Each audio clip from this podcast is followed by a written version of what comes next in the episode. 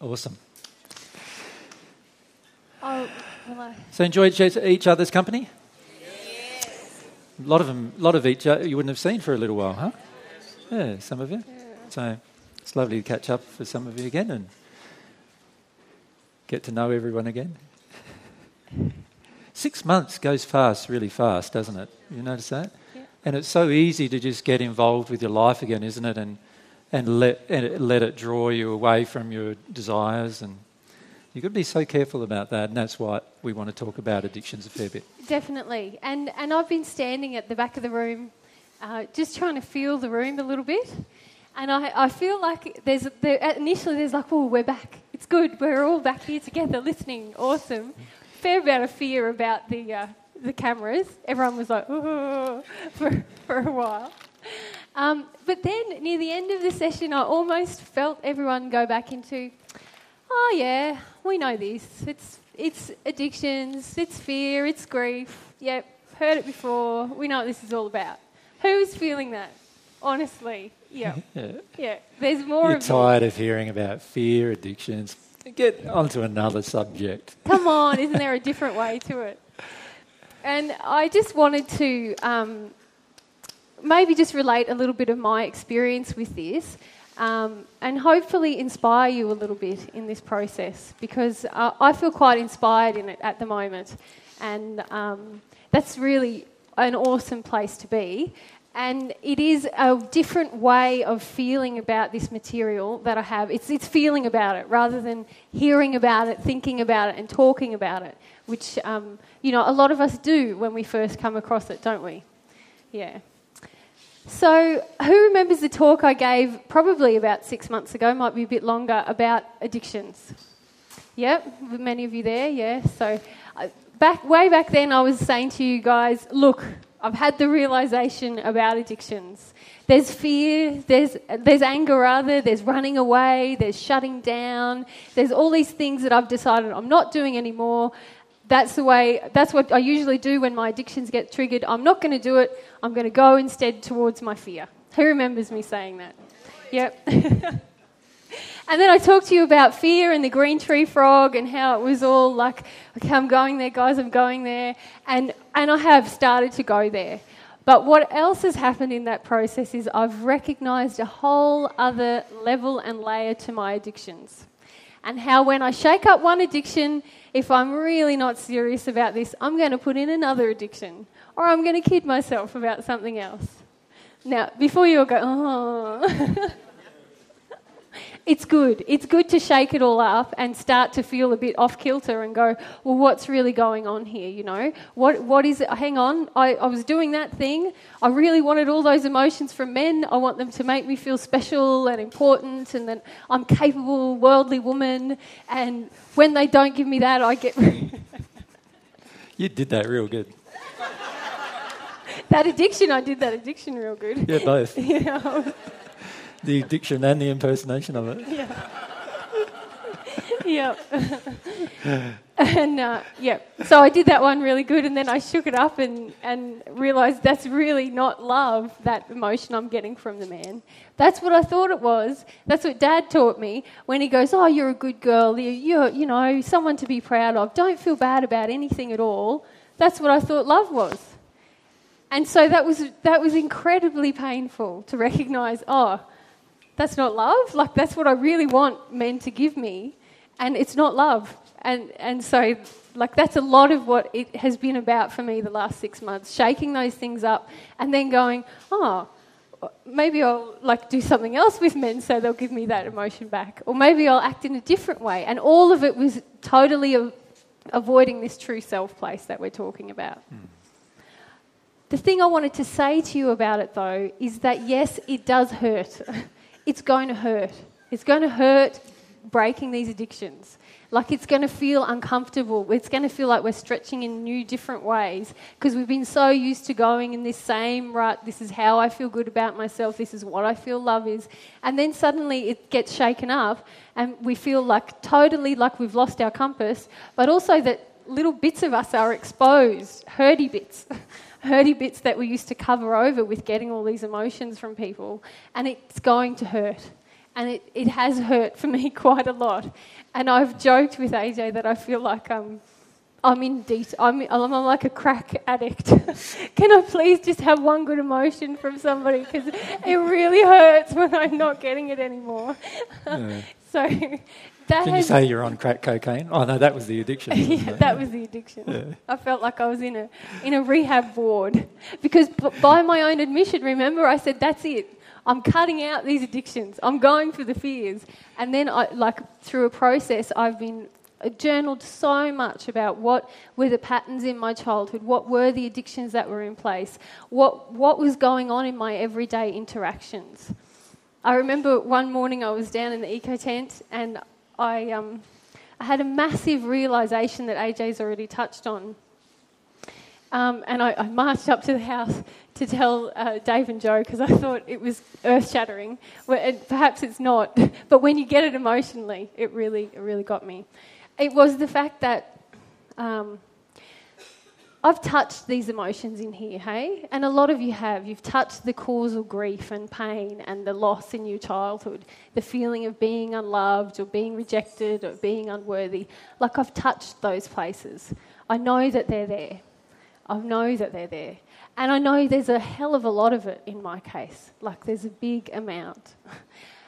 And so I had I was sitting down there feeling about that, feeling like I know this is in me, God. I know that there's a whole area of my life that I'm avoiding. And that, that's the only way I'm going to connect with you if I connect to these things. And then, then it hit me that if all of that is my true self, all of that is my causal emotion, any time in my life when I'm feeling good, I'm very likely to be in addiction. Because I just know, I know how much pain is in me. And so I went, oh man, that means like I don't know how much of every week, uh, every day, every hour, every minute, I'm sitting in addiction.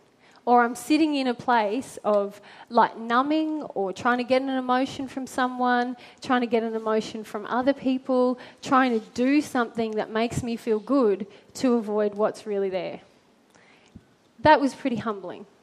And that's the place we all have to go to we have to go to this place of recognizing, wow, given what's already in me and how little I'm feeling that, the majority of the time, anytime I feel good, it's addictive. That changed the way I looked at just about every interaction I had. and every, every minute of my day, I went, oh, okay, what am I feeling now? Well, is that because I'm connecting to God, because I've released some causal emotion, or is it because I'm in an addiction right now? So that was very empowering. It was painful and confronting, but very empowering. And I just finished, yep. Um, and that's what I wanted to say to you about this. Most of my life, I've lived in addictions. I've been wanting to get, and I've been very successful in a lot of cases. A lot of people think I'm a very nice person, and or they used to. because I did everything to please them. They thought, gee, that Mary's a lovely girl. And all my addictions were met, and I felt great. Except I didn't really feel great. I actually carried massive amounts of unworthiness, feeling ugly, feeling like I didn't ever fit in anywhere, all of these things inside of me, but I just got really good at living in addiction and living in these ways to make everyone make me feel okay. And then I could avoid that for just another month or just until I got the other job or whatever it was. Hmm. So that's where I've been living, and that's where I've thought I feel good. That when my addictions are met, I'm having a good life, I'm happy, and most of the time I thought I was being loved. All of my friendships with women were based on basically my feelings that I'm totally unacceptable to women and that most women hate me, um, and avoiding the fear of their anger. And so I did everything to please most of my female friends. They thought I was a great friend, and I could get away from that horrible causal emotion that, may, that is that I'm most women don't like me and I'm pretty unlovable by women. So I felt like I felt good and I felt loved living in these addictions. But all of you know, and most of the reason you're sitting in the chairs you're sitting in, is that it feels shallow after a while, doesn't it? You get to feel like at the end of the day, oh, I still just really feel not very good about myself, and I still feel very disconnected from God, from the people around me in an authentic way. so that's where I've lived feeling good, feeling loved, and really basically unhappy.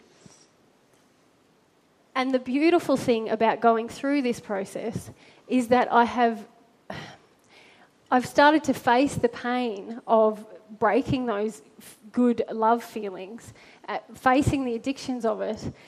And the beautiful thing that I keep getting to is that what I'm finding here are two beautiful three letter words. And that is joy and God. And that a lot of the times is very painful, feeling what I really feel about myself and what I really feel inside of me.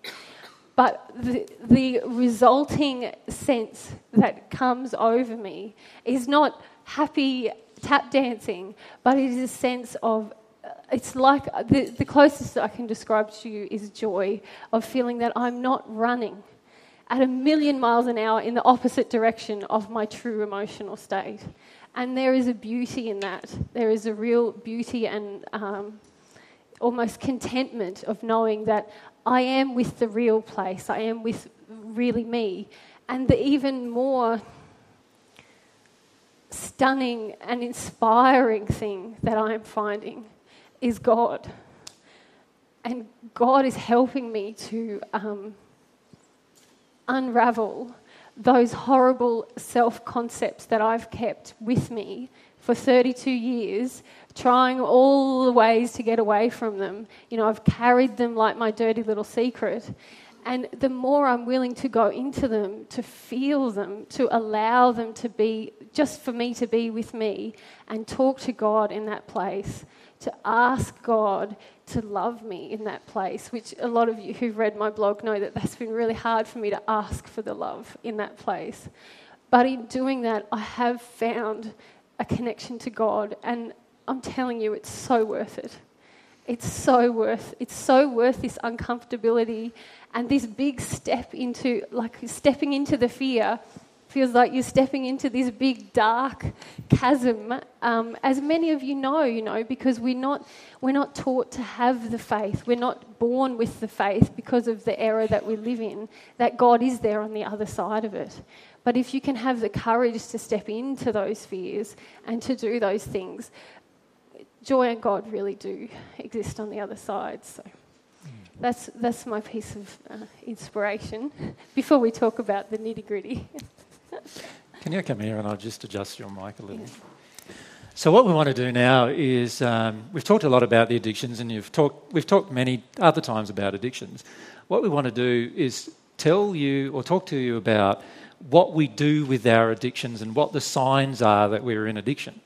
Because it, many of you, even though we've talked about addictions, are still in addictions not realizing what the signs are. Does that make sense? So, so what we want to do is talk a bit about what the signs are. So should we leave that beautiful diagram that Mary's just put there, or do we put the extra bits around yeah. it somehow? Um, Where are you headed? Well, remember that our addictions kick off these things called expectations and demands. And of course, they're all going out to the environment. And then, when the expectations and demands are not met, what do we do? Well, there's usually those three things that we do. We try to bribe our way back into getting them.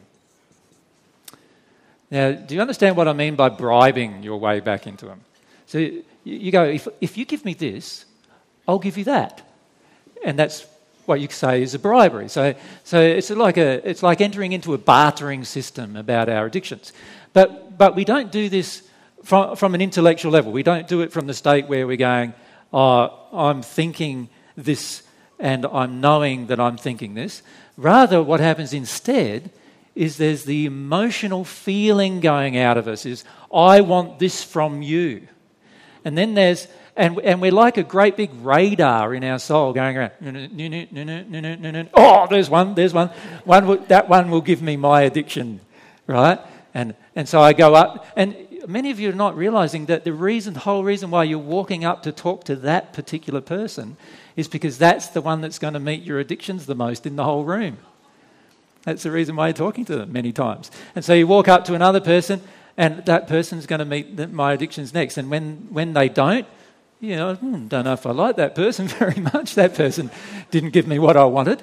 So, so straight away we have a feeling even, oh, I don't know if I like them. I don't know if I get along with, you know, we have all of these different things that come up because that emotionally at the soul level, what's going on already is there's a project, projection coming from us to have an addiction met. And in the reciprocation, when the addiction isn't met, I'm going, oh, hang on a sec, I don't know if I like them because they're not doing what I want. They're not meeting my addiction. They're not meeting my demands. They're not responding to my attempts to control. Right? And so, so what we do is we first attempt the bribe. The bribe is, I'll give them a bit extra, and we'll see what they do then.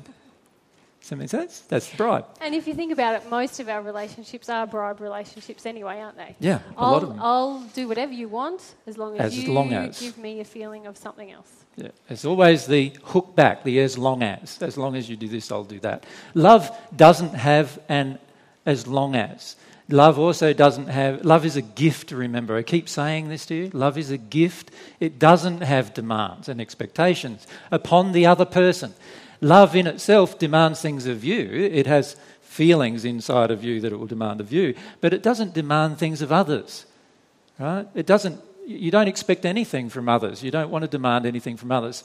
And the bribe is the way to one way to know that you're doing it. Now, the bribe is uh, I'm sitting down listening to a discussion of a person that I'm a bit bored with, but I'm sitting there. How many of you have done this recently? You're sitting in a conversation and you don't really want to be in it. Yeah? Okay, so a lot of you already, see, there's an addiction in that. Why are you sitting in a conversation that you don't want to be in? You just say to them, I'm sorry, but I don't want to talk to you right now. What will happen if we say that? Oh, they will get all upset and offended. And, all, and so, what's the addiction? We're addicted to not having the other person get upset, offended, or angry with us. That's why we don't want to tell them the truth. So, what, what do we do instead? We sit there going, uh, uh, I think I'll just sit here and I'll put up with this. It might stop soon. You know, like, and we're sitting there allowing it, and it's the bribe in play. You're, you're actually doing that because you're preventing, you, you, you want to prevent their rage. There's the addiction. Why do we want to prevent a person's rage? We're addicted to doing that often. How many times do you not tell the truth because you're afraid of the person getting angry with you? How many times has that happened? Isn't it half of our life, pretty much?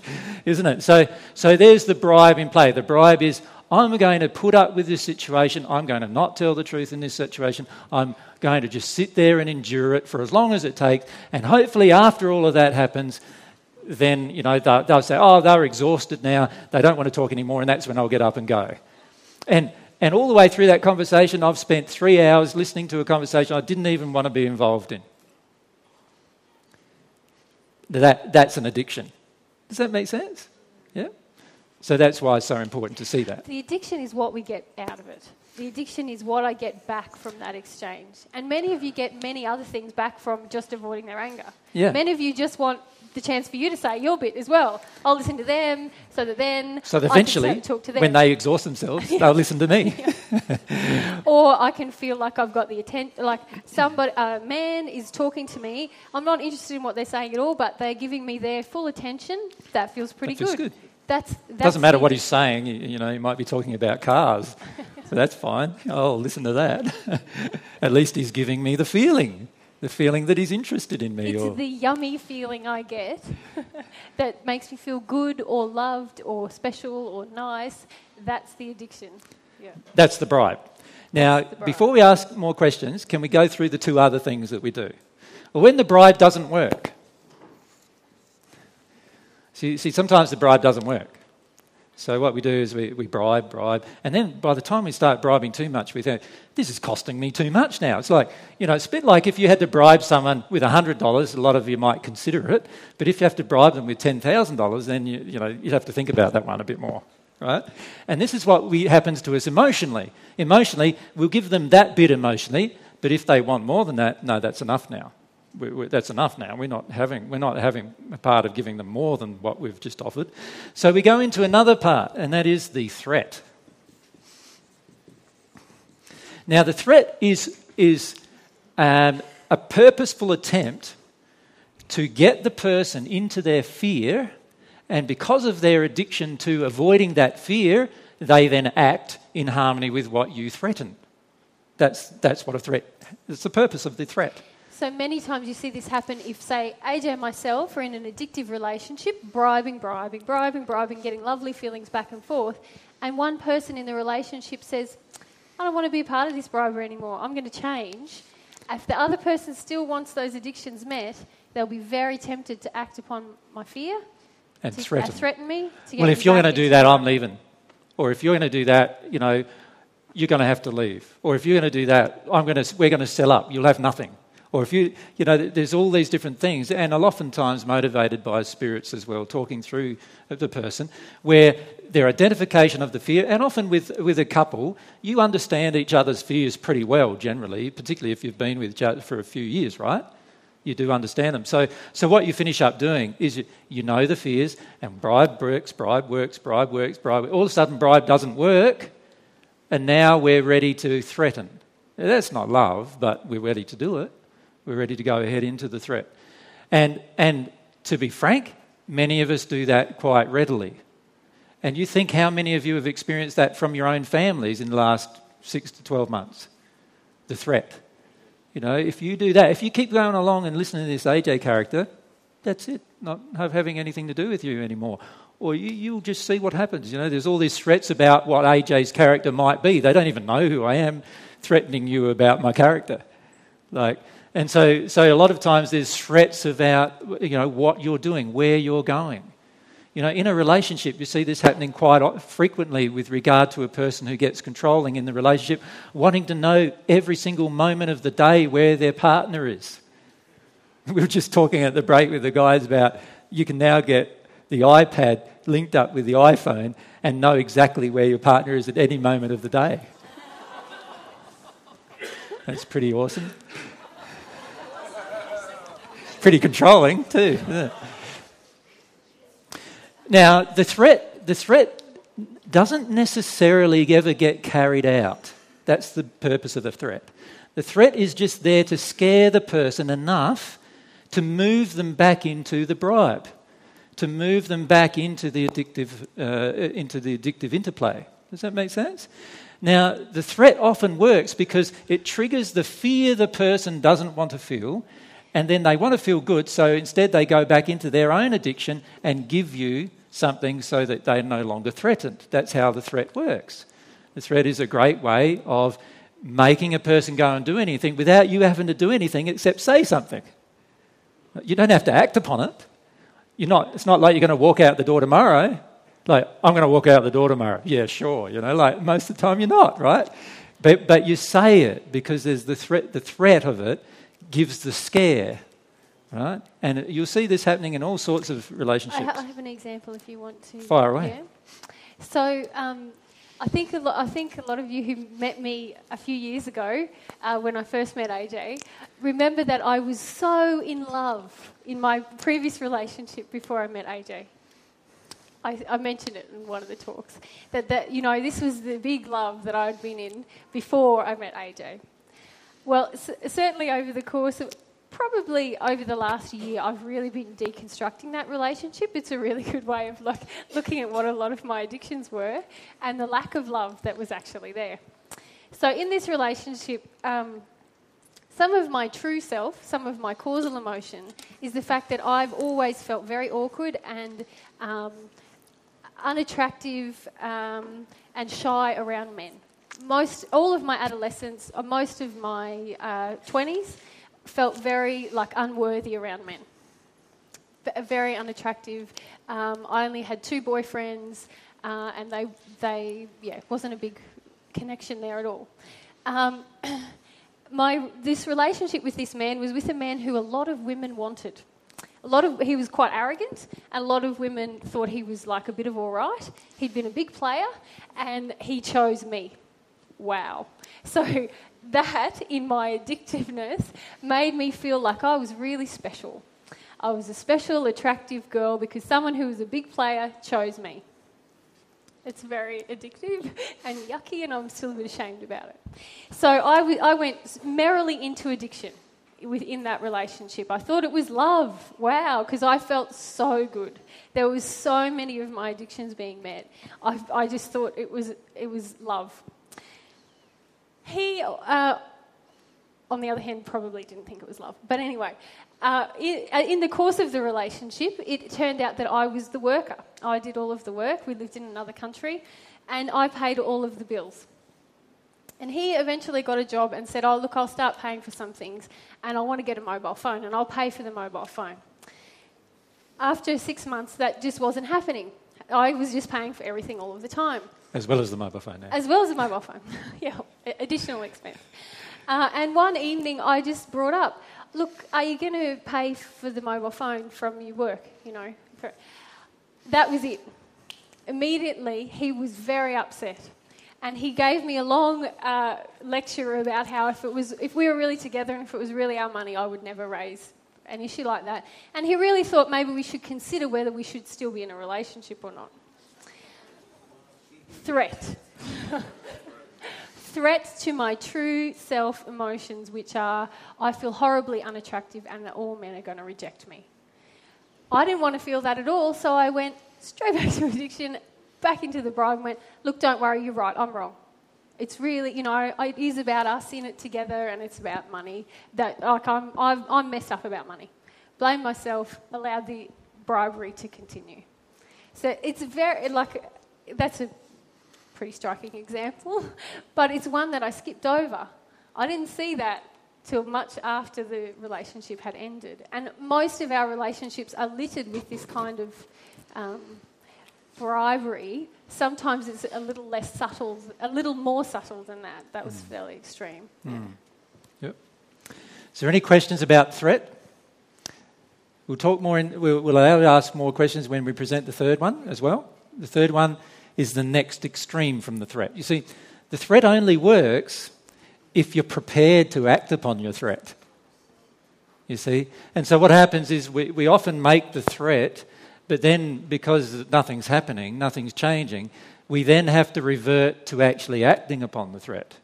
And that's where the blackmail begins, and that's uh, pretty extreme now. In, we're, now we're now totally prepared to put this threat into action.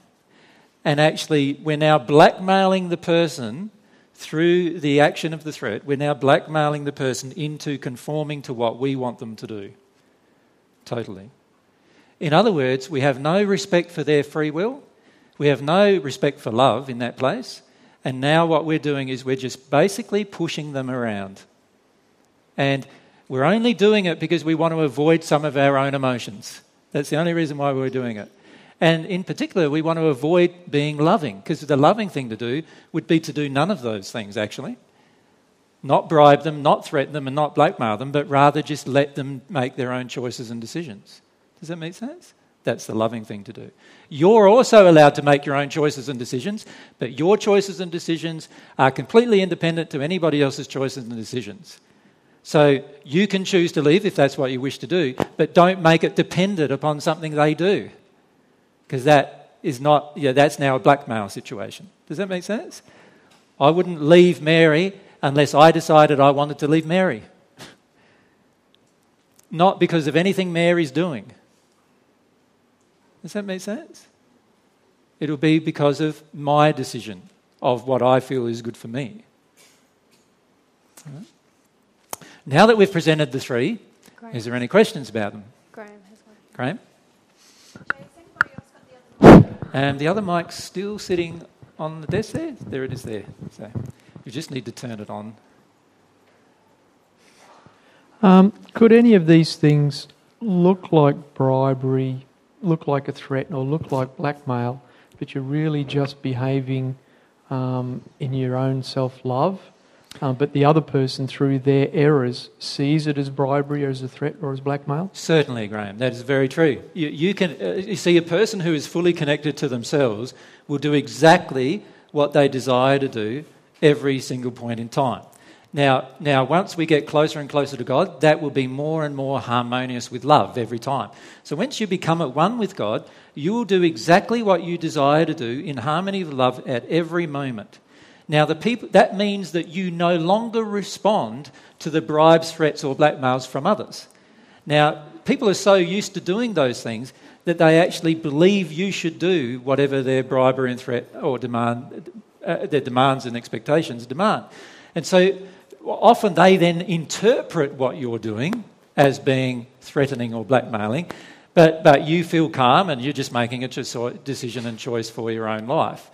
And uh, yes, a lot of times you are accused of it. And none of us want to be accused of this, you see, and that's one of our addictions. We don't want to be accused of bribing or threatening or blackmail or unloving. Woe betide us if we're accused of unloving behaviour right? So, what we try to do is if somebody just accuses you of unloving behaviour, that in fact could be their blackmail on you. Oh, you're being unloving now. Like, hang on a sec, all I did was I just wanted to make a choice and decision based upon my own desires. They're all harmonious with God's love. How can I be unloving? I want to do this. I'm allowed to do that. Like, um, I've had that happen a lot in the last few months with setting up this God's Way of Love organisation where people are accusing me of all sorts of things about my motives and my desires and everything, about I want to control people and all these other things. No, I just want to set up this. I just want to do that because that's my passion. That's the only thing that I'm doing it for. And all of these other accusations are just their own opinions and their own reading into the lines of it all. And it can, in fact, be their attempts at blackmail, can't it? Yeah, their attempts of blackmailing others. So uh, is often the, the, the, attempt. You know, they don't agree with it, so they then go down the track of saying, oh, there's ulterior motives or whatever. A lot of times, you know, you think about your own motives in life, you're not conscious necessarily of ulterior motives most of your life, are you? Most of your life, you're attempting to do things to a loving degree, to, to a certain extent. It's not like you're sitting there planning, how can I destroy such and such life? How can I make, you know, there's very few of us on earth actually doing that. I suppose, in terms of sometimes there is, like governments can, contemplating going to war with another country is definitely a contemplation of the destruction of their life. But but in our day to day life, we're not usually in the place where we're contemplating the destruction of other people's lives. We're often just wanting to go ahead with what we desire to do. And, uh, and sometimes other people accuse us of all sorts of things that we don't have any feeling for or feelings inside of us about. So just because somebody call, says you're bribing me, it doesn't mean you are. And just because somebody says, oh, you're threatening me now, it doesn't mean you are. But what I'm talking about is my own emotions here. Remember, this is about your personal relationship with God. And every time you point the finger at saying, oh, but they're accusing me of bribing them, and I'm not. Every time you point the finger away from yourself, you're also not dealing with something inside of yourself. The question that I would be asking myself is, okay, I'm getting accused of being, of, bri- uh, you know, of, of threatening people. All right, am I really threatening people? What's my law of attraction here? What, you know, what is happening inside of me? Do I feel bad about telling people the truth? Or what is it? There's, there's some kind of law of attraction involved with the accusation. So feel that. You see, it's not, I, I can't control Mary's desire to connect to God. I can't control Mary's desire even to connect to me, let alone connect to God. I can't even control Mary's desire to connect to herself so that she can be connected to God or myself. I can't control any of those things. The only thing I can do is deal with my own emotions that prevent me from connecting to God, deal with my own emotions that uh, prevent me from connecting with myself, and my own emotions that prevent me from connecting to Mary. I can't do anything about Mary's at all. All I need to do is my own. And every time we take the focus away from ourselves in terms of, all right, what's my issue here? And we put the focus back on the other person in any relationship, what's their issue here? we're taking away our power to change our life every time we do that. So we need to give that up. Like, give up analysing what their motives are. A lot of times people have all sorts of motives towards myself. I've given up trying to analyse what their motives are. I just feel my feelings about what they've done. That's all. If you analyze their motives, if you analyze their feelings, you take away your power to change what's going on because the only thing you can change is your own soul. You can't change them. You, try changing them. You try it for a, a, week or a month. See how long the relationship lasts when you try to change somebody. It doesn't last very long generally unless they have an addiction to that. yeah. So that yes, so the answer is yes, Graham. Yes, people can accuse you of those things. Doesn't mean you're doing them, but you need to look at yourself still, because there'll be other things in play. Thank you. Yep. If we go to Lorleen over there. Um, this is about um, expectation and demands. Um, um when society puts on um, expectations and mannerisms, protocols, and you know, ethical ways of doing things, um, they're controlling us as a cultural thing. Definitely. But who is controlling who? Are we controlling each other? Is that what we're doing? Well, well, most societal demands are about group control, are they not? Like a group of people want us to control the individual. And you know, a lot of things that happen in companies are the same. A group of people control an individual, and so forth.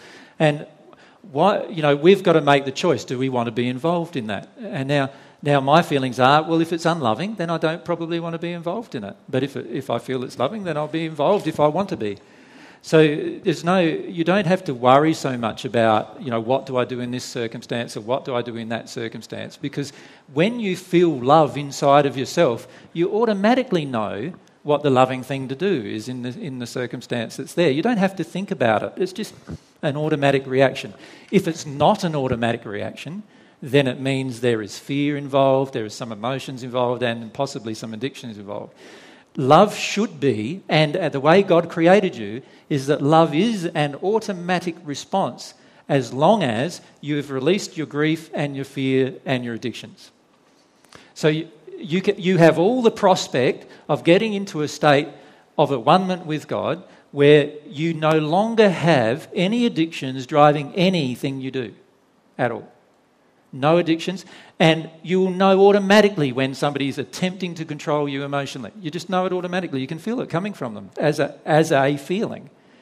So they can be going nice, smooth words. Oh, you're such a lovely person. I love talking to you. And the, at exactly the same time, coming out of their soul is, I'm really needing you to give me approval right now. So, in other words, they're saying the words of love, but not feeling the feelings of it. And you'll get to a point in your own development where you can feel that going on, where you can feel, ah, you're saying all these words, but I'm not feeling anything. Huh? Give me the feelings the feelings are the real thing. I feel like the thing that stops us sensing that the most is our own addictions. Yeah. yeah. When we're in addictions, we cannot feel, to be frank, we're feeling ourselves mostly, and mostly we're feeling our avoidances. We're, we're, we're attempting to deny our own fears when we're in our addictions. And in that place, it's very, very hard for you to feel any single person around you and what their motivation is, what drives them, what kind of emotions they have towards you. When you release those addictions and those fears, you will find it's like a barrage of information coming into you constantly. This constant barrage of information of what is that person feeling? What is this person? Every time you come up to talk with me after the group or whatever, I can feel the underlying emotional reason why you're present there. Now, it's not because I'm special, it's because I've let go of a lot of my addictions. Not them all, because I've still got some, because if I didn't have, I'd be at one with God now. Does that make sense? So, but I've let go of so much of my addictions now where I can feel what's coming from you. And you can do exactly the same thing. You will feel what's coming from others. Not through your addictions, because it's impossible to do so, not through your fears, but you'll feel their real emotion. And you will be able to love them in that process. So you feel a demand coming from them, and you will still be able to love them, even though the demand is unloving coming to you. And you'll still be able to love them. It doesn't mean you'll do what they want, you'll just love them still. You, st- you won't feel angry and upset and vicious or resentful of, of them. Does it make sense? Ivana, would you like to just leave your hand up? She's got. Uh, she's got a mic. Um, So, um, talking about bribery, threats, and blackmail, um, I feel that's been going on between Justin and I, the Yep. emotional bribery. Um, and I've, like, I've been out of the house now for like two weeks or something, and I have threatened to leave.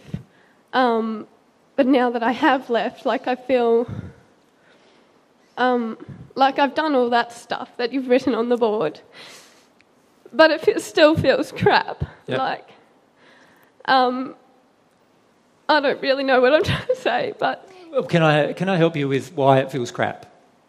Because, because we're often in this place where we're between the addictions and the fears, but we're not yet allowing ourselves to actually go to the causal emotion.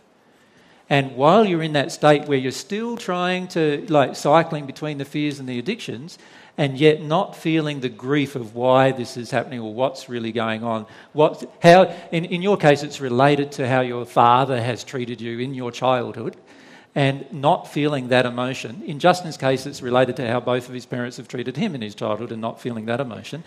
And while you're feeling, not feeling that, and in this fear based place, it's a terrible place.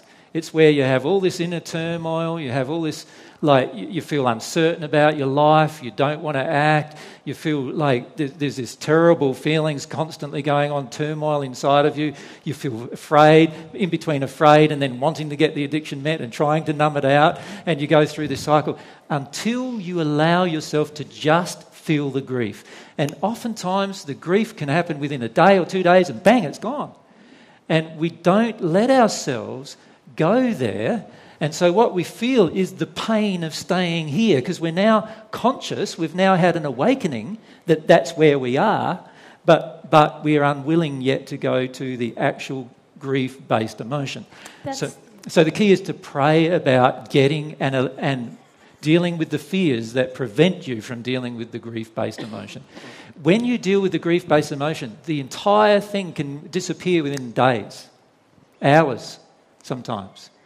The entire, what you think is this terrible big thing that's guided your entire life with God, with God's love entering you in this place. Because remember, when you prepare to feel this, God's love enters you in this place. And so, quite often, sometimes the things you're terrified of that you've spent years and years of your life denying and trying to run away from and getting your addictions met about, within moments, sometimes, when I say moments, like within half an hour, an hour, two hours of crying, the whole thing can be gone because as, as you're doing that, God's love is entering you and helping erase the causal error.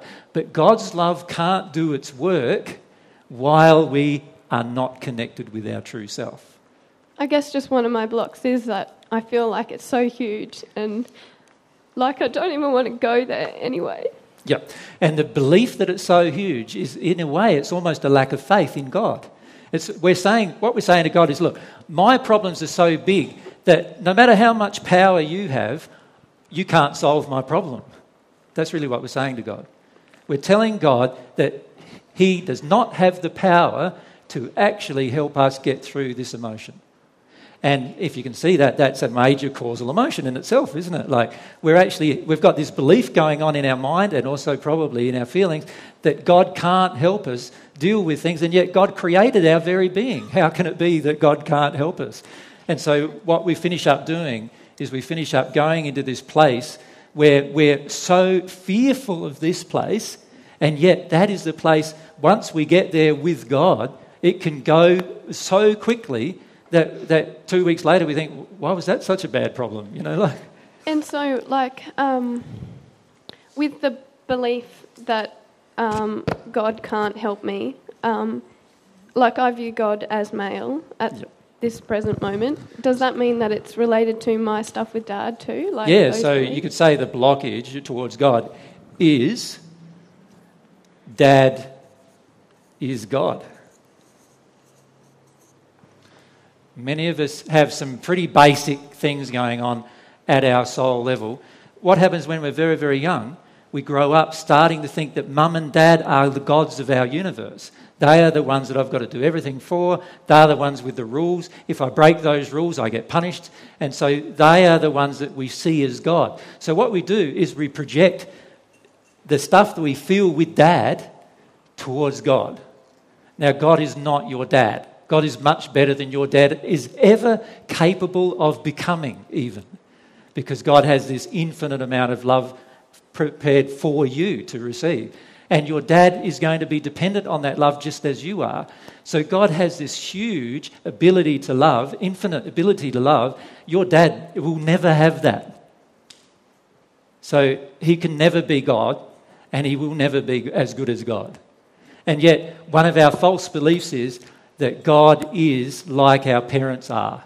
God is like our religion has told us God is. God is like, you know, the punishing, demanding, unjust God that we believe God to be. And God's none of those things. And that's where a lot of our unwillingness to get to our emotion begins because we don't feel God cares enough to even help us with our emotion. Yeah, that's what I feel, and like God's not really there because I felt like my dad wasn't really there. Exactly. Yeah. So let go. What we need to do, and this is something that everyone needs to learn to do eventually, is separate what your mother did and what your father did from what God does. We constantly project what God does, and we constantly project what happens in our family towards God as if God is that person doing those things. God's nothing like your mother, nothing like your father. At Thank all. you. Yeah. Thanks. And we need to let go of that belief. And can I relate that to Ivana, what you're feeling? You know, that's what I was trying to say when it hurts. It hurts because we're, we're trying to break free of these addictions and we're stepping into the fears and we're not quite there yet. When we get there, ironically, the pain doesn't feel as torturous, it feels relieving. It's just so stay the course, you know, and, and remind yourselves of truths that. Just remind yourself why you're here. Why you're here, the reason why you're here is because you believe things about here that are untrue. Once you believe the truth about these things, it'll all flow from you quite easily. Yeah. And that's one of the biggest issues that most people I feel face is they have this belief that their own emotions are so big that even God is not going to be able to help them through them. So we, in the end, we have very little faith in God, eh? Yeah, that's why it's talked about faith the size of a mustard seed could move a mountain. If we had that kind of faith, then we can move mountains. That's how much faith most of us have. I, I don't see many of us moving mountains yet. So that how, that's how much faith we yet have in God. And yet we need to develop that faith in God. God is far greater and better than anything you can imagine at the moment. And even once you become at one with God, and once you continue to progress and become at one with your soulmate, God is still going to be greater than anything you can imagine. Yep. Um, it's, it's on. I've got a lot of dad issues, mm-hmm. and you're saying we have to separate God from dad. Yeah. I truly believe in my heart, and I feel that that I have separated. I do separate God from my dad. Mm-hmm. But is it possible to, to be, get there without doing major processing or? No it isn't possible. Yeah you need to do some major processing because it, the, tr- the truth is that the emotion about the masculine about masculinity remains in you until you release and forgive your dad. Until there's full forgiveness of your, of your dad your earthly dad the emotions about men are going to remain present within you, and the masculine side of God that is going to receive those projections from you. It's the same if you have a whole group of emotions about women from your mum or from relationships that you've happened during your life. Those emotions about women will be projected upon the feminine side of God, if you like. And so it's impossible to actually have a complete relationship with God until those emotions are dealt with. However, we can at least here understand that God is not my dad, God is not my mum. We can at least have some trust that God is far better than anything we've ever experienced. We can at least trust that. So you can be projecting dad stuff onto God without even realizing it, thinking that. You are projecting dad stuff on God until all of your male stuff is released. Mm, even without realizing Without realizing it, yes. Well, you're projecting your dad stuff onto every male, and part of God is masculine. So until we heal, this is why we stress the importance of the emotional work with your, you know, in your childhood so much, because until we clear those really basic core injuries with masculinity and femininity, that is imposed on every man and woman and the masculine and feminine elements of God uh, automatically. And Of course, God doesn't hurt about them because she, he is actually clear of any, like, doesn't have any emotional injuries like people, other people on earth do. So, so God is infinitely loving, and so God just says, "Oh yeah, there she goes again, projecting her beliefs of uh, from her dad on me.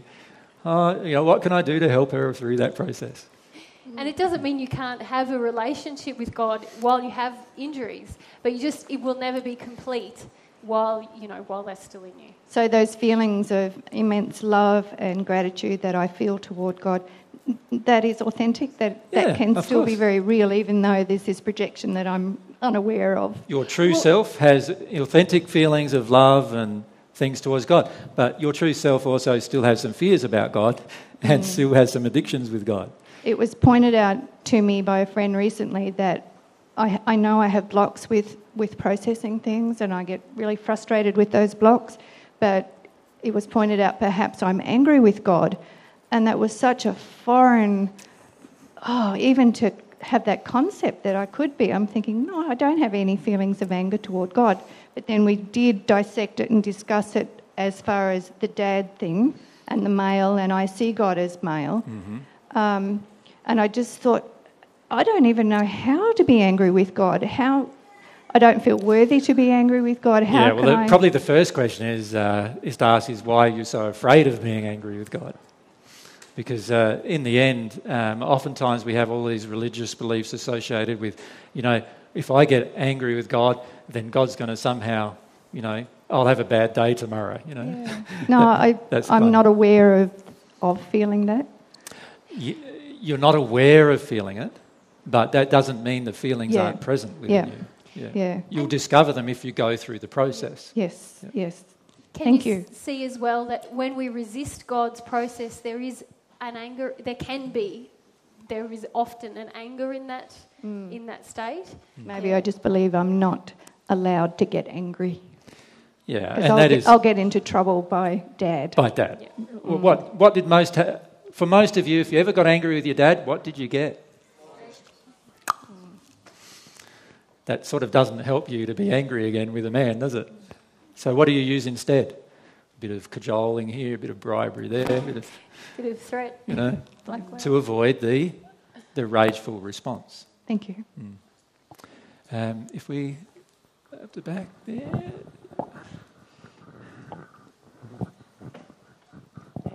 Hi AJ, How you hello doing? Mary, nice to see you guys. Um, I, this may have been covered earlier, um, but I just wondered. Um, I see a lot of people with really beautiful, functioning friendships in their life, where they don't tend to rely on bribery and threat and blackmail, and there's a lot of openness and authenticity and calling each other on emotions and things, coming from a really good space. And I just wondered if you could maybe share a bit about why is it so? Why do people find it so much harder in romantic or family relationships? to to have the same equanimity, you know? If you think about it, you'll see the answer is really like as plain as the nose on your face, as the saying goes. Once we enter relationships that are due to love relationships with a partner, immediately the mother and father injuries kick into play. And that's why most people have difficulty in their relationships, because that's where most of the addictions come from And, the mother and father based injuries. and the biggest fears of feeling our true self. Yeah. Of feeling the de- of the pain in our childhood. That's that's where our damaged self concept came from. Is our childhood, and so when we enter a relationship that it means a lot to us, and we desperately often we have a lot of addiction, but our fear is heightened of feeling these things. Yeah. So for that reason, it's automatic almost as soon as we enter a relationship that the relationship will begin triggering our emotional addictions. And, and if the addictions don't get met, then our fears start getting exposed. Most of us are very anti our fears being exposed, and so we get into anger instead, and before you know it, the relationship's having problems. So, so can I? Sorry, can I ask another? So, is it kind of a bit of a dynamic between because there's more to be gained, there's therefore more to be feared, to be lost? Is it kind of? Yes, there's not only that, but there's also the fact that uh, when we're with our friendships, our addictions are often automatically in play. That's why we feel so good about them. So, for example, um, we usually attract friends who don't like you. If you've been treated badly by your father, for example, you'll do one of two things. You'll either attract men into your life who are not like your father, totally the opposite to your father, or you'll attract men into your life who are the same as your father. Now, it's more highly likely to attract men into your life that are opposite your father. The reason why is because you take one look at the man who's like your father, and if you didn't like your father, you go, I don't like him, right? And so you don't spend time with him. Whereas if there's another man who's totally the opposite of your father, right, you've still got the unhealed emotion within yourself. But there's a man there, he's, he's totally opposite. He, he's really gentle and kind with women. He does whatever women want. That's totally opposite what my father was. I like him. He's so nice.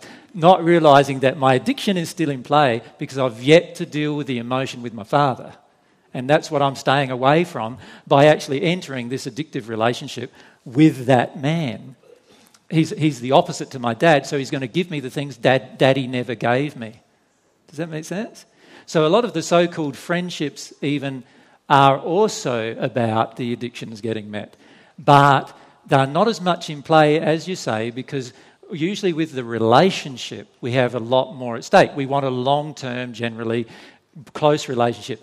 Where it comes from is that every single one of us inside of our soul has a soulmate desire somewhere. And that's a desire to connect to one other person in this universe, which is the other half of themselves. Every single person has that underlying desire within them. And because of that, as soon as a partnership begins, any emotional damage or injury blocking that relationship begins to be triggered. And most people can't bear the results of it because it, it, it, sends them into grief. And instead of feeling their grief and their fear, they want the addiction met. And as soon as that happens, then you get anger, fighting, you know, resentment and bickering, and eventually it gets so bad that you, there's no attraction left. So they leave. So the average cycle on the planet with a relationship is initial intense attraction, a period of time where the intense attraction might remain. Then the addictions start coming into play, the fears start getting triggered, and so forth, and then the attraction starts waning and it gets to a point where they're arguing, fighting, just want to leave each other, so they leave. Now, that relationship cycle, which happens to many people in their life, if you look past your own life, many of you, you've had that relationship cycle happen. Even if you've been married for 50 years, you might be in the last phase of that cycle. So, uh, where there's no passion left, there's no desire left, there's just, you know, you're getting along but not really, and there's no passionate sexual desire for each other. And all of that happens because the addictions are now almost fully in play, and we're just unwilling to address them. We're unwilling to go to their real emotional cause. Yep. Thank you. The, the basis of most intense attraction, would you not say, is in my life has been addiction? Yeah. Yeah. yeah. So, no, nowhere in that whole natural, if you like, common relationship cycle does pure love ever for a lot of people, they just say, Oh, I just saw them across the room, and that's the person that, you know, like that's the, the description. And this is the romanticized view, view we have of soulmates. We have this romanticized view that somehow you automatically knew them. Well, that, to a degree, that might be true, but let's face it, most of us have got fears and addictions around the true self. How do we even recognize them while they're all in, pre- in play? We can't. So, so, so when we have that initial attraction, instant attraction going on with a person, we've got to be very careful because in that particular place, there's probably highly likely that that person is like tailor made to fit every one of my addictions. And, and go ahead if you want with the relationship, but be aware that actually this is going to be a relationship that's going to help me trigger and work my way through a lot of those addictions. The truth is, when we're both our true selves, without the fears and addictions, we will recognize our soulmate immediately. Yep. Because obviously, we're going to be so much like each other, have so much of the same passions, we're just going to naturally gravitate towards each other. But that's only after Only the when- addictions and fears are. yeah. Like if you, if you asked Mary three years ago whether she was attracted to me, what was the answer then? Babe? Well, who were we talking to in the break, Liam? And he was at the first meeting where we met. He was like, mm, ended pretty badly, didn't it? right? It was just like because it triggers it triggers so many different things. and a lot of you give me a hard time, hey? You're like, oh, you're with this amazing guy and you kept rejecting him and you were angry and whatever. None of my addictions were being met. Nothing. No, no addiction. No addiction. No make me feel good. No make, help me avoid the causal self. That's why it was so rocky. And you wait until you have someone where nobody meets your addiction and see how you feel. Doesn't it feel didn't good. matter that I was being loved because I didn't rec- This is the point about addictions. I didn't recognize love. I had no. Now I'm so humbled by the fact that I'm starting to and to receive such a gift. But in the beginning, addictions were what I knew was love, and he wasn't giving me any of them. And I, I really felt very afraid. And because I didn't want to feel it, I got angry. Yeah. And so a lot of times we come into the relationship saying, love is the guy or girl who's going to meet my addictions. That's love. That's what we believe love to be. And when they don't, we go, well, they don't love me very much. you know, it's like, and they might be loving you by telling you the truth about yourself, and yet you're rejecting that. Linda. Hey guys, um, I have a bit of confusion about the what you were talking about earlier about um, you know if your dad's a certain way, you're either going to end up with someone who's like your dad or the opposite. Um, I found that my mum ended up with the opposite of her dad, and when I get triggered by men, it often I think of my grandfather, and you know because my dad seems to be quite introvert introverted. Um, in certain ways, um, eh, which doesn't really make sense anyway. Um, yeah, do you know what I mean? Like, I. What's the question? Linda? Yeah, what's the question? Yeah. yeah, I've got some fear. Um, okay, the question is Is it possible that, you know, some of the injuries in me about men is um, about my grandfather, like as a separate?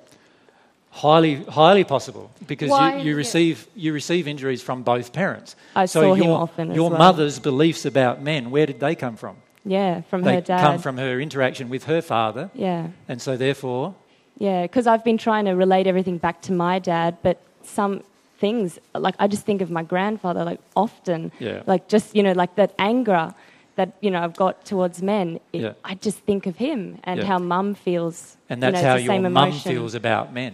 So How it's not mum- necessarily about my dad. I mean, there's certain things that I think of my dad, but Remember, it's your whole environment that affects your your injuries, your self concept as you're growing up. yeah. And for each of us, like the majority of my injuries with men are going to be from my dad and from how my mum feels about men.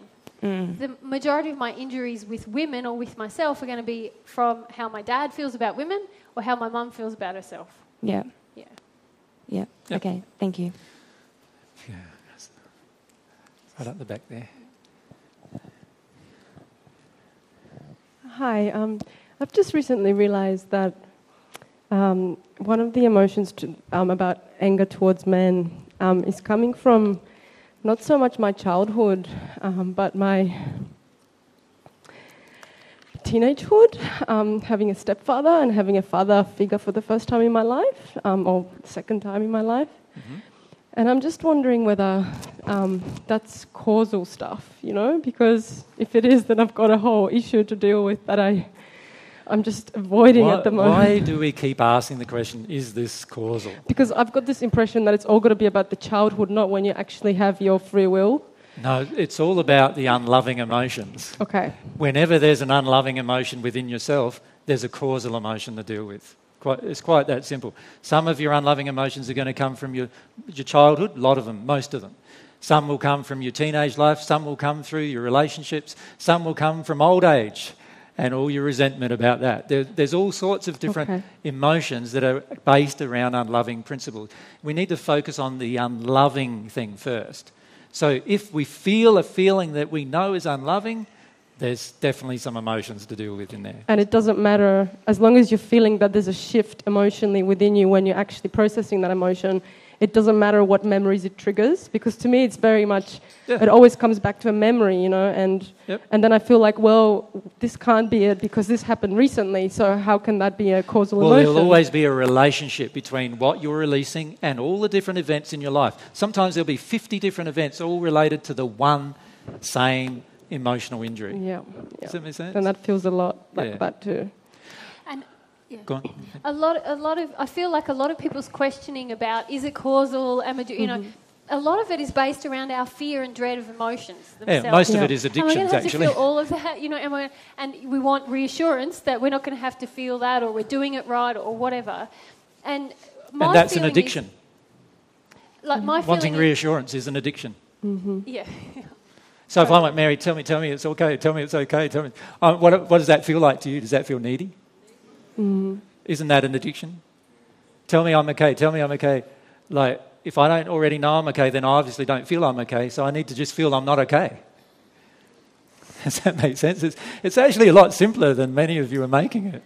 And, and what I remember is that um, God designed this process and designed me. So I, I'm going to be okay as long as I trust it and step into it, as long as I stay out of addiction and am humble about my fears and my causal emotions. When we're not afraid of our emotion, we won't go, oh, should I feel this one? Or is this like an effect? Or is this a. co-" We'll just feel. We'll just feel because we know it's a beautiful quality of our soul to feel, and we will trust that our feelings will lead us to a causal place. The reason so many of us get stuck in our effect emotions is because we live in addiction. We don't want to face the fear and we don't want to go to our true self. If we can work on those fears, then the minute we start feeling, even if it's an effect, we will be guided beautifully by our soul through our longing to God to take us to our deepest place and it'll be gone from us. So, mm-hmm. yeah. Thank you. What we'd like to do now, though, is shift into this zone of what, how, how the spirits interact with these, with these addictions, if you like. So you imagine you're, you're sitting there and you've got all of these addictions in play. They're all emotions that you're trying to avoid, fears you're trying to avoid, which you've now turned into things that you want from other people, expectations. Remember, what we expect from others and what we demand from others is now being projected out of ourselves emotionally. It's coming out of our soul, whether we like to believe it is or not. They're just all these demands, all these expectations coming out of our soul. It's like an antenna radiating out all of its stuff. So, an antenna, at the moment, we can pick up a signal here from Brisbane, a television station, right? That's because of the radiation that we receive. We're receiving a radiated signal, and I'm feeling it. I, I can actually feel it. Your body can feel it, but, but we need sensitive apparatus, electronic equipment that tunes into it. It oscillates and tunes into it, and then we get the frequency of that particular oscillation, and we start receiving all of that information. Well, that is exactly the same as what happens to our soul. It's exactly the same process. We have radiating it out of our soul like a transmitter all of our addictions, all of our expectations, all of our demands coming out of us. And so does our neighbour, our next door neighbour, or our, or our friendly, Sister in law. and so does our partner. Right? They've all got the same thing radiating out of them, same kind of thing. All of their addictions and expectations radiate out of them au- automatically. And then we have a heap of spirits in the spirit world who many times don't want to be there because where they are is in quite a dark place. And they also can feel this radiated signal coming out of us, coming out of us. All of these addictions, which are very jagged in their formation, coming out of us to the universe, in fact, everywhere. That's the blue one. They're the spirits. They're the spirits, the blue ones over there. right? Um, My stick figures aren't, aren't as good as his. Anyway. All right, so we've Now, what are the spirits going to do? It's pretty logical, isn't it? You're going to feel which demand you'd like to, to pander to, just so long as one of my demands gets met. So if I'm a spirit and I go around and I'm zoning around, I can feel them. Oh, Raj, he wants to be. He wants to feel good from women, and I, and if I'm a woman, I zone into Raj and go. I'll. I'll make him feel good. I'll give him a few nice feelings from the spirit world for Raj, but I want to feel good as a woman from Raj, right? So as long as Raj is willing to give me that emotion and enter into that addiction, I'm happy to enter this relationship. And I might, because we might become so bound together that I follow Raj around for the rest of his life giving him those emotions and he gives me those emotions. He's never able to fully enter into a relationship with his soulmate because he's already sharing some of his emotions with other women around the place and particularly with me in the spirit world, assuming that I'm a woman in this example. And, and, and so, and so he, he's automatically in this addictive relationship with me and I'm in this addiction with him. How many of you have uncovered this kind of uh, interaction in your process or in your process. How many of you have noticed that you're heavily in addiction with spirits at different times? Yeah. Yeah, a lot. Yeah. yeah. And it's a major problem, isn't it, on the earth, really? Yeah. Yeah, and this was something that I was very humbling for me to go through because, you know, I had my big declaration that's it for me in addictions. I'm really stepping into this. And I cut out a lot of my addictions here in the physical, in relationships. And I had to come to realize that because I didn't really want it yet, I attracted a whole group of spirits that started to give me those feelings. That started to make me feel like, no, you're, you're, a, good, you're a good girl to be proud of. You're, you're all right. And, and it was very subtle and it took me, you know, process of praying and feeling about it to to and channeling about it to recognise what was what was actually going on. How much this I had actually attracted a whole group of other spirits that were actually wanting energy from me, as they do. That's the bribery um, to occur. What happened then was I went, I don't, I don't want this anymore. It's actually damaging. It was a whole group of men who were coming along projecting lots of emotions like my dad used to project. Don't you feel bad about yourself? You're a good girl. Some of the stuff I said earlier. But they were actually subtly wanting me to, like, they wanted to have the sexual relationship with me, basically. So I wasn't having any experiences of it or anything like that, but there was an energetic pull at me that I should be interested in them. And it was definitely a block between us what I decided. So I, I identified the bribery. I could feel it going on. I immediately felt disgusting, yucky, right, I, I don't want this anymore. So I, I, channeled, I spoke to them. Um, I went through a process of a few days of really becoming very sensitive to when they were present and when they were gone. And uh, so I sensitized to that because before I wasn't. I didn't want to feel it or see it.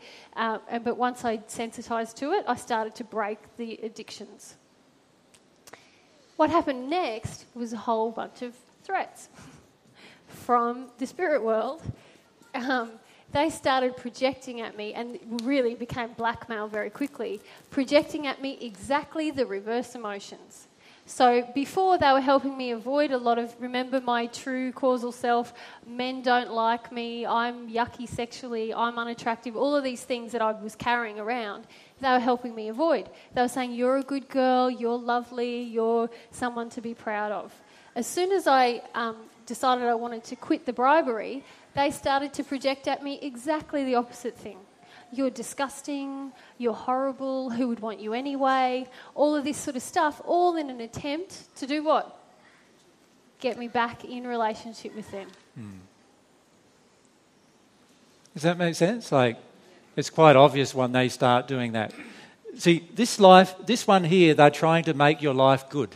They try to make your life feel good so that you feel good, and then once you feel good, you'll stay in this addiction or bribery with them. As soon as you get out of that, now they start projecting you exactly the opposite. They start attacking you. And that doesn't feel very good, does it? That doesn't that feels pretty bad. And so why are they attacking you? Because they want to get you back into this place where you were before. So their attack intensifies. And then once the threats don't work, then they actually try to carry out what they were threatening. So I've had spirits come to me saying, We're going to kill you, we're going to do all of this stuff to you, and so forth and so forth and so forth. And, and then they attempt to carry that out through a person. Like, I'll have people coming up to me, Oh, I was told by some spirits that I should kill you, actually. And we're sitting there talking, it's like, they're saying it like it's like, like it's nothing. And I'm going, wow, like, yeah, I can feel who's with you who want to do that. But what the person themselves could have easily followed through on that decision. And, uh, and, and in, in fact, historically, many people do. What do you think happens to most of these, most of these murdering rapists who get, who, get, um, who, who get the death penalty? They pass into the spirit world as a murdering rapist. What do you think they want to do still? Murder and rape. What, what do you think they, how do you think they're going to do that? by connecting with a person on earth who's willing to do it for them. And they do. And that's why a lot of the people on earth go, I can't remember what happened. Because a lot of times they weren't even present when it was happening because they'd gone out of body and the spirit had come in and away they go, doing their rampage until it stops, until the spirit can no longer maintain the control. So the spirits can carry out very negative things on, on us if we are open to the addiction. If we're not open to the addiction, it's totally impossible for a spirit or anyone else, alive or dead, to affect us. Does that make sense? And this is something we need to come to appreciate is that the only reason why spirits affect us the way they do is because we're still in addiction with them. So, whenever you feel the addiction, whenever you notice the spirits around affecting you a certain way, understand there's the, the addiction. Many of you go very tired when you hear some truth. There's an addiction there to avoid truth. The spirits just come along and say, Oh, you don't want to hear this, turn off. Like I've seen some people turn off in a talk instantaneously when I'm speaking with them. Some of them have even asked a question, and two minutes after they've asked the question, they've gone to sleep. Right? And I know sometimes I might be a bit boring and long winded, but honestly, to do that two minutes after you've asked the question, there's something else going on. And a lot of times it's these spirit interplays with the addictions involved where I don't want to hear truth. I don't want to hear the truth. Somebody says the truth, oh, I'm out to it already. How many of you have had that trouble listening to the DVDs sometimes? Yeah, where you know, I've got to listen to this. I've got to listen to this. You sit down, force yourself to listen, and you're off. Like, and I've got to listen to this again. I've got to listen to this. Sit down, force yourself to listen, and you're off again. You're like, it's like this never ending. And you think, gee, AJ must be a boring speaker for this to happen all the time. But it's actually a lot of the times truth that you need to hear that spirits don't want you to hear. It's quite simple. And you're hooking into that addiction because you don't want to feel the causal emotion. And, and that's what I was going to say. That they go for bribery, th- threats, blackmail, and the only way out of that cycle is to feel your true self. To feel, and ironically, they helped me. Mm. They were projecting at me all the things that I was resisting feeling. As soon as I submitted to that and released that, I was I was clearer as a soul, and they had less. They couldn't influence me anymore because yeah. I wasn't afraid to feel those feelings. They're always acting on the fear of the feelings. Uh, oh, sorry, the microphone's there already. Is it, is it on? Because it didn't sound.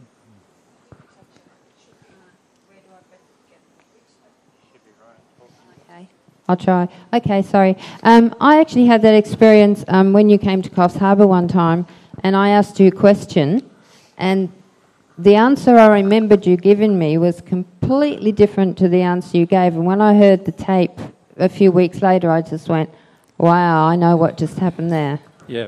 I've had people purposefully tape my discussions with them because prior to them taping my discussions, they often went away thinking I said exactly the opposite to what I thought, what I said. And I've actually given them a recording that I've made of the discussion, given it to them, and they go, Wow, I didn't even remember that discussion. And yet that was the discussion we had. And this happens all the time. And the reason why it happens is because we have so much influence going on around us because we are often in addiction, not wanting to hear truth. And so we start down, shutting down, and that's when we even hear what they're saying to us more than we hear what's going on in the conversation. That's often the case. Yep. There was a question over. Uh, Carolina, yep. Just behind, you, Behind Deb. first, Deb, if you can. Yeah. Thanks. And then we'll come to you, Um, Deb. How do I recognize my addictions with the spirits? Because I, I know that I'm an addiction, but I don't. Like, what are the signs, something that I could look out for to start?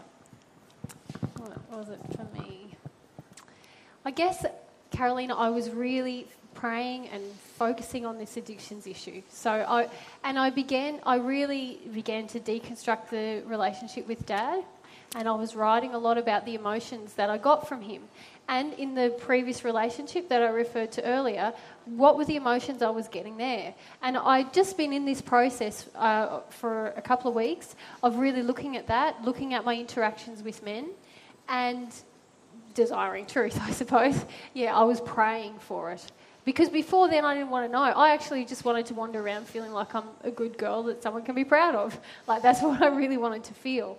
Um, and it wasn't until I set my intention for truth and to, to connect really with God and with my soulmate that I it came to me very quickly really in the course of a couple of weeks.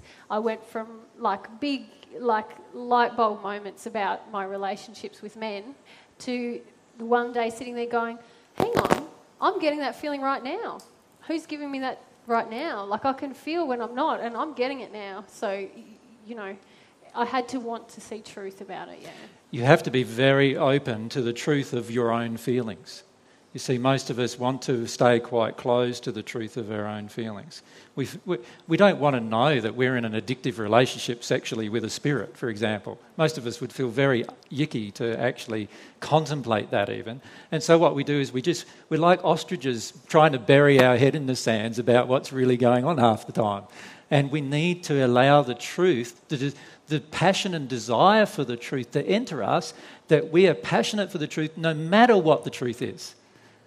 No matter how dark and dismal it is, we need to have a passion for it.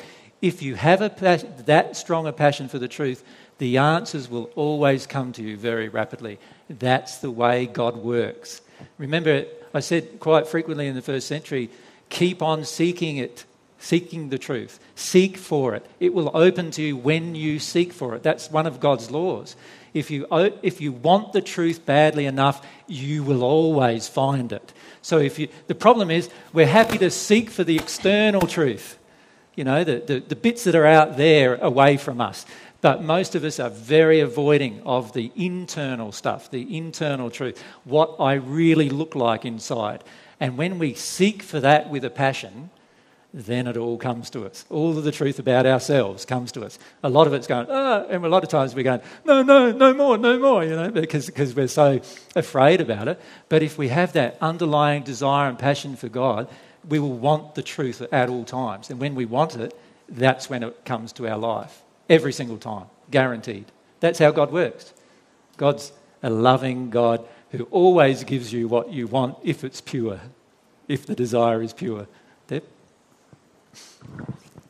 I understand um, about getting the good feelings from the spirits, but I, I, I'm not yet seeing how I'm giving to them. Um, in, uh, in response to the previous question, you don't want to know yet how you're giving to them. Can you see that? Well, I've, you've only just enlightened me that I might be in addiction to spirits. I agree. But you don't want to know yet that you're giving to them. Because the instant you want to know how you're giving to them, you'll start feeling it. You'll start realizing, oh, that's what I'm doing. And you'll start seeing the patterns coming from the childhood patterns eh, with the spirit. So a lot of the times we break the patterns with our parents and then we just engage in a whole new set of parents in the spirit world that we now have the same interactions with, basically. That's what we often do. And we just, once we're willing to engage and realize that I am giving something to them, I am doing something with them, then we start seeing the truth to the whole interaction. There is never a one way street when it comes to an interaction with spirits, ever. And we need to understand that. There is never a time when you are just receiving something from them. They would not be in an into, into, into an addictive relationship with you unless they were getting something out of it too. And the only spirits who are not going to do that are either your guides, who are in a much more loving place, or spirits that are on the divine love path in the celestial heavens. They're the only spirits who will not enter into addictive relationships with you. The rest of the spirits, including spirits right up to the sixth dimensional space, are going to enter into addictive relationships with you. There are many spirits, even in the sixth sphere, who want many of you to be their teachers, the teachers of their material, not God's material, theirs. And they then look around for a person. Who can I, who can I connect to? Who can I connect? Ah, there's one. That person's developing emotionally. And they're open to my direction. They've got all of these emotional injuries. I will feed them with my truth. Right? And as I do that, I'm, the Spirit's doing that to you.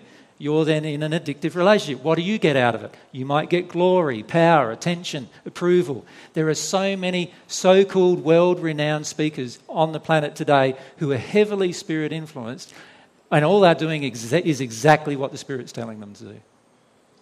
I've mentioned some in previous discussions. I've actually read their personal experiences to you and, and outlined the exact time that they became overcloaked by those spirits. So this can easily happen too by so called loving spirits. Does that make sense?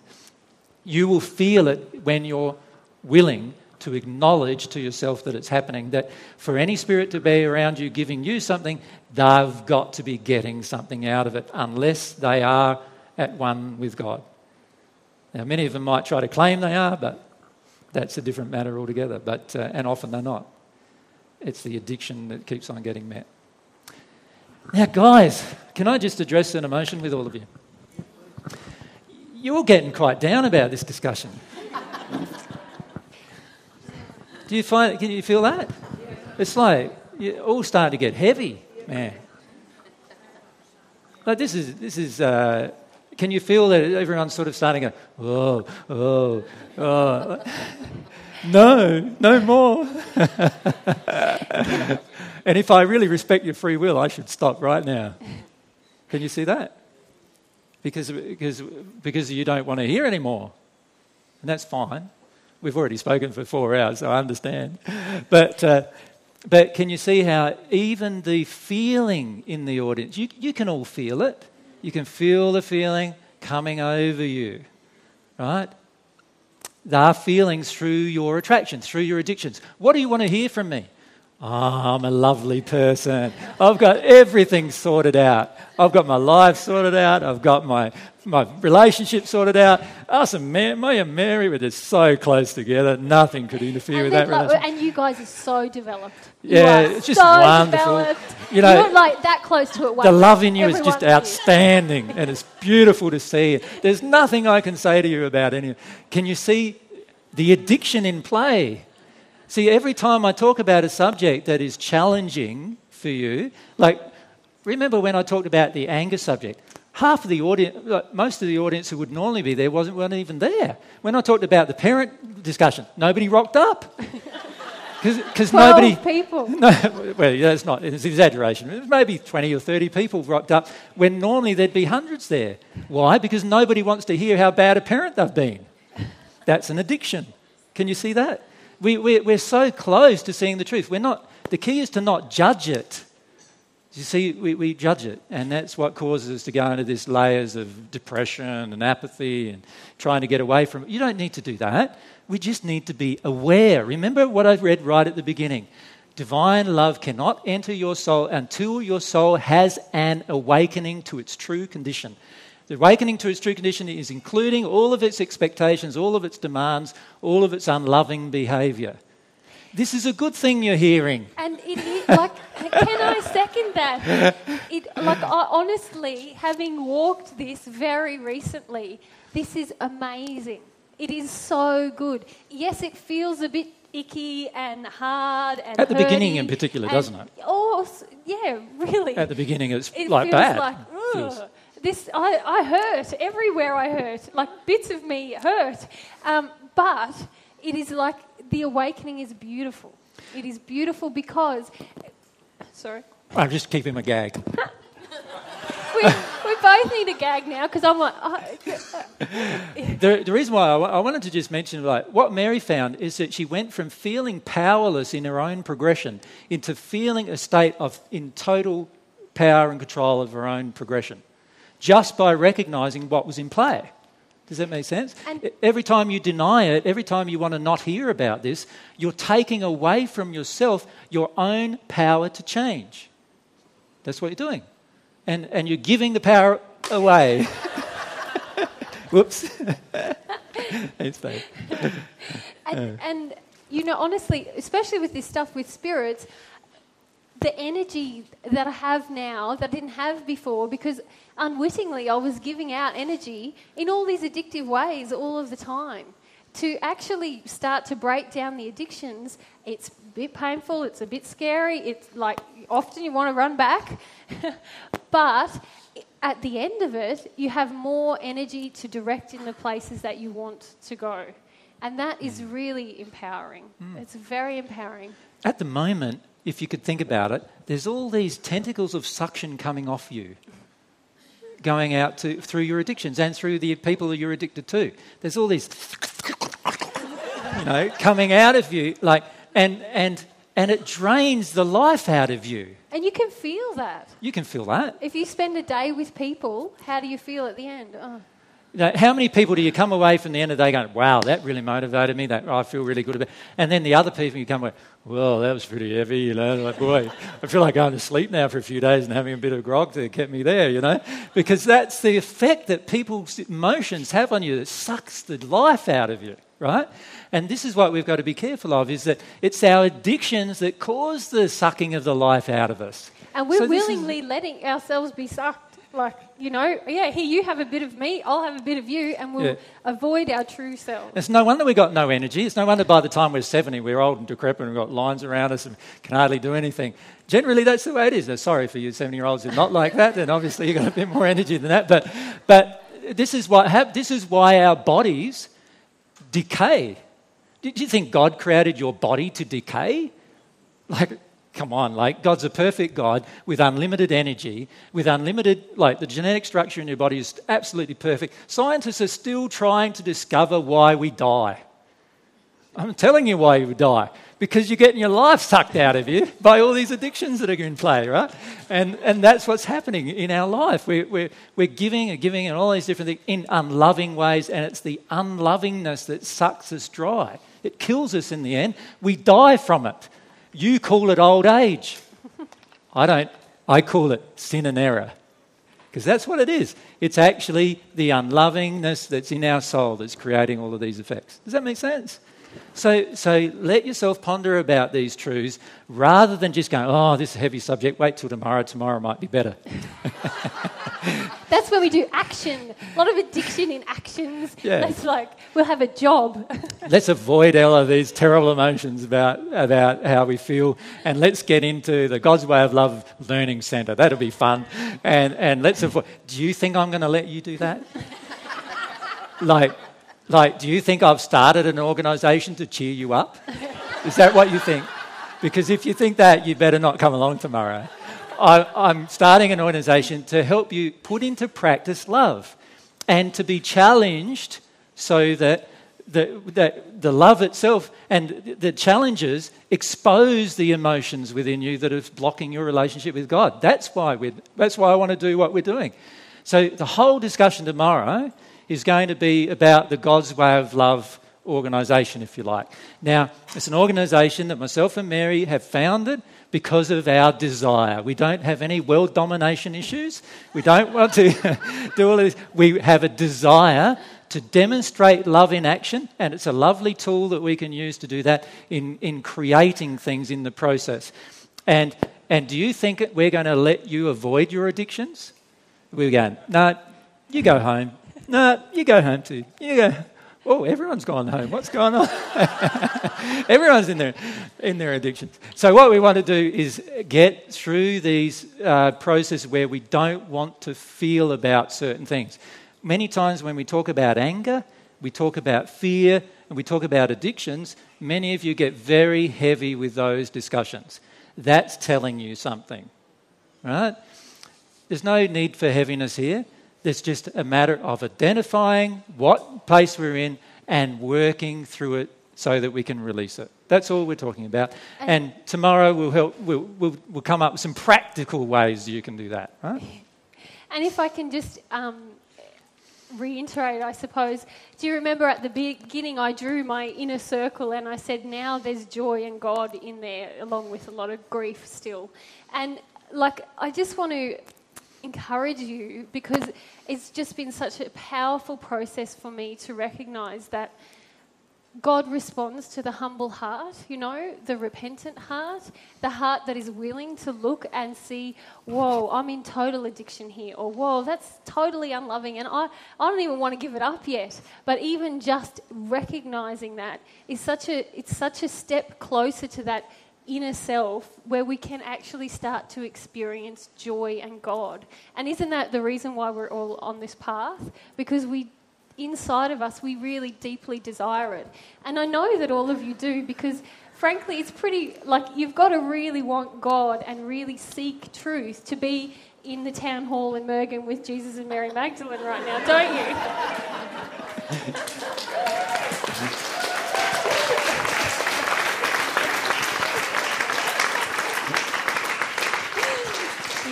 But it's about humility, and I've learned it uh, probably the long way.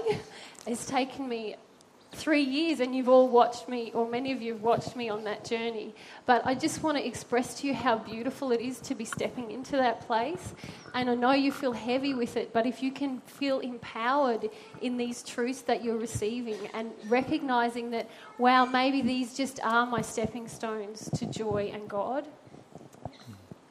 Mm. We'll see you tomorrow, hey? So, um, can we just, before we go, though, summarise what we'll be doing tomorrow? Yep. Um, so, for those of you who want to come, we're, we're going to be having a discussion tomorrow about the God's Way of Love organisation, and we're going to be dealing specifically with uh, setting up uh, projects and teams, learning projects and learning teams, to help confront some of you with different emotions. That's the whole purpose of the, the teams.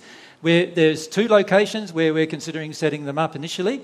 Uh, there's been people who have been uh, uh ready, who are ready to have their different properties being used, and uh, and many of them, are, some of them, there's two properties in particular that look like they'll be finished up being donated once the organisation receives its non-profit status, which we've already applied for, and and we can get everything going. And so um, tomorrow is all about actually putting some things into practice about day to day living and all those other things uh, in regard to being in harmony with love and truth in the process. So you're going to you're to outline the vision, aren't you? The vision for the organisation. Yep. And then talk about some of the practical uh, groupings and teams that we might have uh, working on those properties. Now, many of you may have had the opportunity to read the constitution of the organisation. Is that correct? Yep. So if you haven't done that, uh, uh if you read that, that'll help you a lot uh, for tomorrow's discussion. But uh, it's a long constitution, so it might take you longer than a day to read. And you know what I'm like about those things. So, uh, but what we're doing tomorrow is really looking forward to presenting uh, to you a vision of how we can work together to actually work through these addictions and emotions that we have got going on, but also create something in the process that's harmonious with love. And uh, what I feel we will create is going to be something that has never been demonstrated on earth before. If all of us sincerely embrace our relationship with God and also sincerely wish to deal with our own unlovingness, want to deal with what's going on inside of ourselves. Do you want to mention about? Do you want to mention about uh, the study groups? Oh yes, uh, you can mention about it. Okay. uh, as a part of it, we're really focusing this year on helping people to uh, live the principles that we're discussing a lot more. So the organisation is a big opportunity to do that. I'm also working on another project which is. Um, uh, study groups for small groups in uh, different areas. So you would have a course of um, study, if you like. I don't like that word yet, but um, it would be a way of stepping through different principles and lessons on the path in a small group format. So you would have something prepared, it would be on the net. Um, a, a, facilitator would download the material for the week and talk, walk the group through that material, the activity, the reading, the whatever it is, the bit of, it might be an excerpt from a DVD. It's just a way to pinpoint more specific areas that perhaps would help people grow in their relationship to God. So that's something else that we're hoping to launch on the new website, which is not quite up and running yet. So I've been programming two websites in the last few weeks, and so um, one of them is almost complete now, and I hope to have that uploaded within the next uh, two weeks. So that'll be the Divine Truth website. It has a completely different look and feel than the current one does. Um, so, and hopefully, we'll also start adding onto that the details about study groups and so forth as well. And then we're also making up a website for the God's Way of Love organisation, outlining all of the learning centres, learning teams, and the projects, the different projects that will be happening at the different ve- uh, venues. And, uh, and so be a way of in keeping on informing you. What we're going to stop doing actually is sending out emails. We, we're spammers now. like many of you didn't receive the email, yeah, because it went to your spam box. And it's just been a bit of a hassle actually trying to get emails out because there's I don't know, a lot of people on the mailing list. Well, there's now th- thousands of people on the mailing list, and it's a bit difficult to do that. So, what we're going to do is put letters and other stuff like that on the internet. So, any letters that we give out, we'll, we'll, we'll be actually placing on certain locations on the internet itself. So, that way you can just visit that site at any time you want and see what's going on in the locations. And it will be up to us to make sure that that's kept up to date. Um, the only reason why the website hasn't been kept up to date the last few months is because I've been working on a brand new website. So, um, and you'll see the brand new website in the next couple of weeks. Mary thinks it's pretty good, even if I do say so myself. and uh, it's and okay. There's photos though. I'm not really happy about that. Mary's not happy about the photos, uh, but so we've got photos of different things on the website and things like that. It's a, it's a bit it's a bit more modern and website than what you're used to, right? um, but we're hoping that uh, we're also now, uh, through Igor's, a lot of Igor and Lena's help, we've been uploading uh, the videos of all the sessions to YouTube. There are now complete uh, sessions on YouTube as one session that you can download at a time, two hour sessions pretty much at a time. And uh, Igor's just been slowly uploading those as we go through the different masters. And so, what that means is that two or three days, usually after an event such as this, you will be able to see the event on the net, on YouTube. And it's not only just to watch, yeah. It's really work. great, yeah.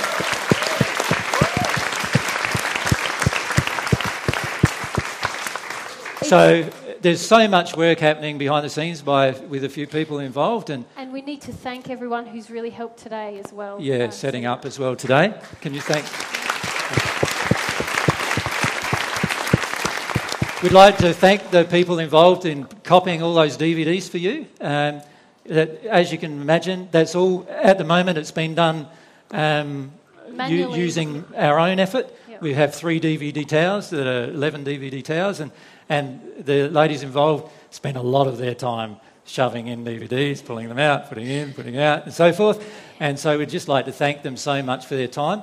What we'll be doing on the new website actually is every person who volunteers to assist us in some way will be putting their details on the website so you have the opportunity to donate to them directly, just out of appreciation for their effort of what they're doing. And uh, it also allows the law of attraction to work perfectly in their case about finances and so forth as well. So um, there's a lot of things that are, we want to change uh, this year and uh, get things started this year. And so we're looking forward to our year. Um, and uh, we hope that uh, you might enjoy some of the ride as well.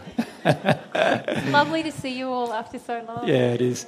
And uh, we'd just like to thank you for your time again today. We know sitting down for four hours in a relatively humid environment, listening to us speak sometimes has, uh, has its own cost. So we'd just like to thank you for coming along. And we'd also like to thank you for coming to Murgon. Like, because it, it's uh, not a place we would normally have done a workshop. Normally, we're doing them along the coast where there's high density people, and we realise that each of you have probably travelled a long time and you've had to set up accommodation and all those kind of things, and all of that requires some effort. But I think over the coming weeks or so, you'll enjoy seeing some of the results of that effort too that you've personally put in just to even be here today. So we'd like to thank you for coming along today. We'd like to thank the guys, the Channel 7 guys, for not interrupting our, our session today and being so uh, um, friendly and warm with us. Uh, we realise that that doesn't necessarily, we don't have any expectations about the outcome of what they produce, and so it may be different than what it, it, it might seem. But um, we'd just like to thank you guys for, uh, for just treating us in a loving manner that you have, actually. So thanks for that.